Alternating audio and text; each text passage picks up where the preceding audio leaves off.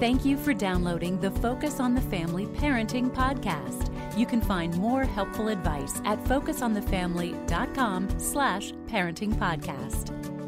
Well, no one enjoys nagging their kids to do homework or finish their chores, but maybe you feel like you have no other options. Today, we're going to help you discover just how much your kids can do on their own, and you might find out that they're much more capable than you thought. I'm John Fuller with Dr. Danny Huerta, who leads our parenting and youth department here at Focus on the Family. And Danny, I haven't said that here before, but you are now Dr. Danny Huerta. You've Thank got you, your uh, advanced degree. Tell us a little bit about that. Congratulations. Thank you. It's in clinical psychology. It was quite a journey. And got to the finish line. It was five years of uh, my family sacrificing and Yeah. and us uh, working on that together. Thank you, Lord, for getting me through that. And I got to the finish line. It's feeling good, John. And Thank your you. dissertation was? was on the seven traits of authoritative parenting, Okay. which we call it effective parenting here. And uh, then what are the outcomes in children's behaviors from those seven traits? And uh, very exciting research, and we'll continue to unpack that here at Focus on the Family yeah, as we go. Yeah, and we've been talking about the uh, parenting assessment, which is built on those seven traits. That's correct. That's and correct. uh, if you haven't taken it yet, stop by the website. The link is in the show notes. You can take that free assessment. Let's go ahead and listen now to a conversation that Jim Daly and I had with authors Michael Anderson and Dr. Timothy Johanson. Uh, they are going to be familiar guests if you've listened for a while. We had them back for a deeper dive into their terrific book called Gist, and here's how the conversation began. Gentlemen, welcome back to Focus on the Family. Thank you. It's great to be here. Thank you. You know, you really have hit some amazing things in this book, Gist. Uh, how did you come up with that title, Gist? Well, that's a long story. Um, we, we probably went through over 200 titles. The gist of it? What is Well, well, um, it ended up being kind of a the trend now is a one word kind of title, whether it's a movie or a book. And we wanted to have a title that talked about the essence of something. And and so Gist uh, came to us from a person who uh, we we asked to help with kind of branding and titling this book, and we kind of didn't like it initially. And then as we thought about it, my wife added the subtitle, uh, "The Essence of Raising Life-Ready Kids," and it just seemed to fit. You know, in that context, uh, last time, just to recap for the listeners that didn't hear that program, and again, you could download it for free, come to our website. It was so eye opening because there were so many counterintuitive things there. For example, you encourage parents not to try so hard. Um, and in fact, you talked about stop talking so much, mom and dad. That's really uh, counterintuitive to me because you want to correct, you want to give your, you know, godly advice to Well, your teenager. And, a lot of parents really think that if they're not talking, they're not parenting. And we really feel that that's not true, uh, that you should parent as best you can, but with as few words as possible. I want to tell you a story that happened that was really powerful to me. Tim and I spoke at a high school, and a woman was waiting in the wings after we spoke, and she wanted to talk, and I could see her waiting and waiting and waiting. she was desperate. She well, she actually there was something else. She came up, and I was waiting for kind of a desperate thing, but she said, "I came here to tell you a story. I heard you speak three months ago, and I read your book, and I have an eight-year-old daughter, and my husband and I sat down with her, and we said to her." We realized after hearing Mike and Tim and reading this book that we've been parenting you without really seeing your baseline on what you can do. This is an eight year old. And we told her, this is a mom and a dad, starting Monday morning, we're going to let you get up on your own, do your homework on your own, watch TV on your own, and we'll watch that for two weeks, and then we'll step in as needed. So it's kind of like the rudder of a ship, you know. When the ship's going the right direction, the rudder does nothing. And that's a difference about our approach versus a parent that's parenting kids that are going the right direction just as much as a kid that's not.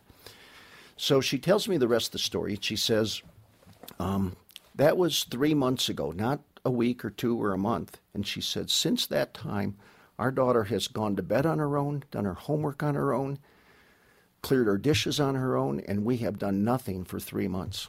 Now, unpack that a And bit. this is an eight year old. Yeah, describe what's happening in the brain of that eight year old. Why is that working when you're trying to parent, maybe overparent?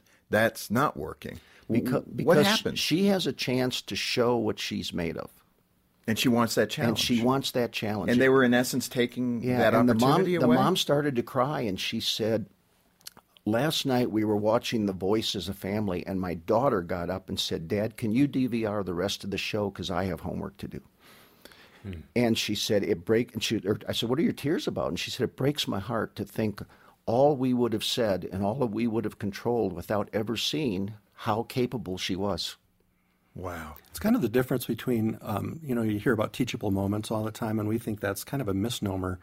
To us, we were talking about this this morning. It's a rudder moment, like you just described, or it's a stealing moment where the parents are actually stealing the opportunity for the child to show what they're made of. And we really encourage parents not to intervene and steal that and, and pull them along. The, the analogy of the ship, I think, is good. Are you going to be a rudder parent, or are you going to tow this ship? Are you going to drag your child through the water to get them to move forward? Or are you going to be behind them, steering them in the right direction? Uh, and there's a big difference. And I hear what you're saying, and I, I get it. Uh, let me speak on behalf of those parents with the eight year old that they have tried something similar. Maybe they haven't read your book just yet, but they get the idea.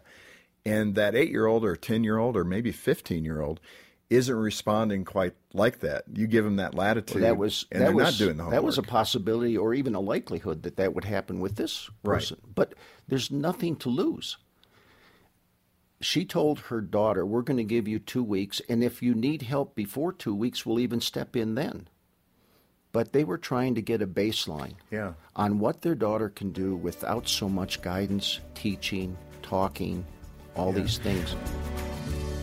So, Danny, um, it can be really hard for moms and dads to let go, even if our kids have kind of proven that they're capable of being more independent. What's behind that urge to keep a, a kind of a tight leash on our kids?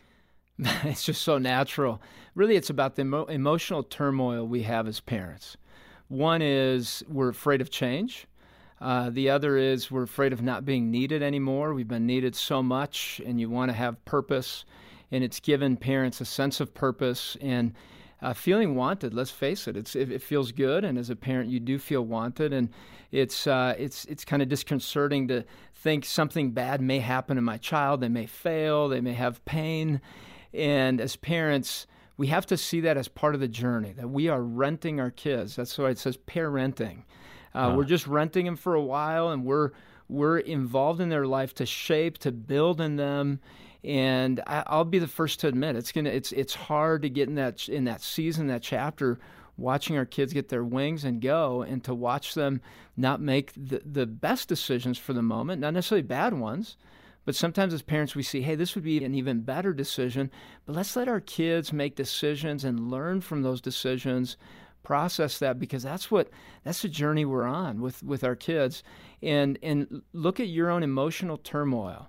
What? Why don't you want your kids to grow up and and really find what God has created them to to do and be and have their own family? Why not? What What's the need inside of you? Yeah, and, and Jim Daly has uh, spoken of this before, but um, it seems that when we get fearful about what could be a negative outcome when our kids do something, we tend to lean in and want to control even more.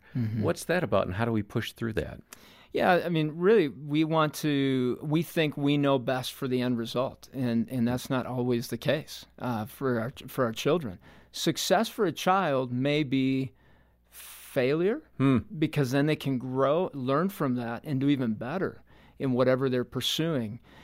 So, as parents, we have to really stop and think what is the journey for my child? Is it really the worst thing, or can I step back and process what has happened? I, I really like the book Gist. I think it gives some practical tools there for parents. And just know on our website, focusonthefamily.com slash parenting, we have more tools. And that's what we want to give parents along the way uh, are tools for parenting, but also tools to look inward to figure out what is it that is going on inside of me do I really truly trust God in the process of shaping my child and our children, right? Yeah. With, with our Heavenly Father, and looking at the resilience that can be built in a child through adversity. Some good stuff. Uh, appreciate uh, your perspective so much, Danny. And uh, that book, Gist The Essence of Raising Life Ready Kids by Michael Anderson and Dr. Timothy Johanson, uh, really does have some terrific advice for kids that are entering the teen years. Uh, that's the time you want to get ready to help launch them well. We're making that book Gist available as our thank you gift when you make a generous donation today to Focus on the Family. Uh, make a monthly pledge or one time donation of any amount, and we'll send that book to you. Donate when you call 800 A Family, or the link is in the episode notes. And next time, we'll discuss a simpler way to teach your kids that'll save you from repeating the same instructions over and over and over again. For now, I'm John Fuller. On behalf of Danny and the team, thanks for listening to the Focus on the Family Parenting Podcast.